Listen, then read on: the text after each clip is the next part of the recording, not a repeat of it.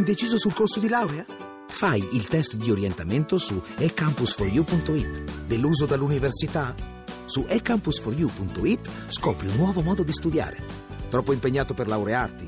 Il piano di studi lo progetti tu su ecampus4u.it. Università eCampus. La conosci? La scegli. Voci del mattino.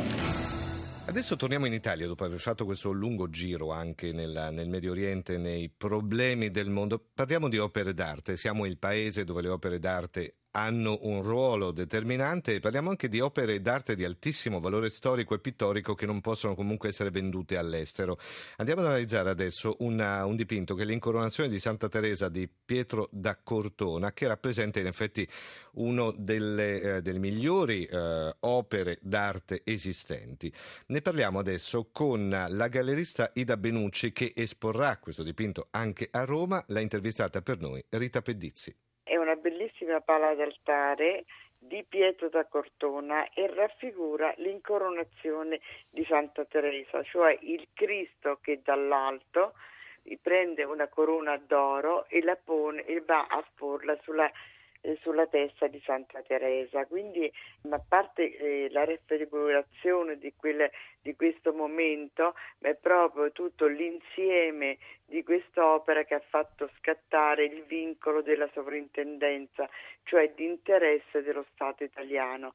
Perché questo? Perché dopo vari studi si è, arrivato, si è arrivati a stabilire che questa tela è sicuramente una delle più importanti di Pietro da Cortona, anche di quelle conosciute nei musei. Quindi è chiaro che un'opera di questa importanza debba avere il vincolo e non può essere venduta all'estero perché fa parte comunque del nostro patrimonio e quindi è giusto e doveroso che resti in Italia.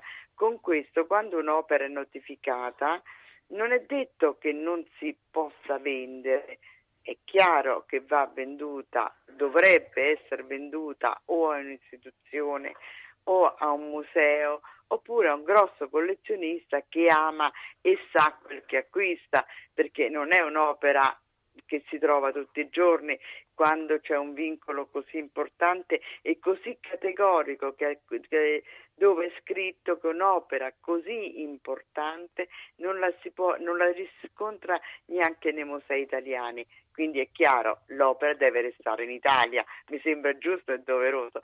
Momentaneamente l'opera eh, eh, dove si trova? Si trova ad Arezzo, perché ho fatto un'esposizione di quattro giorni ad Arezzo, però da lunedì sarà visibile del tutto gratuitamente nella galleria di Via del Babbuino a Roma, Via del Babbuino 150.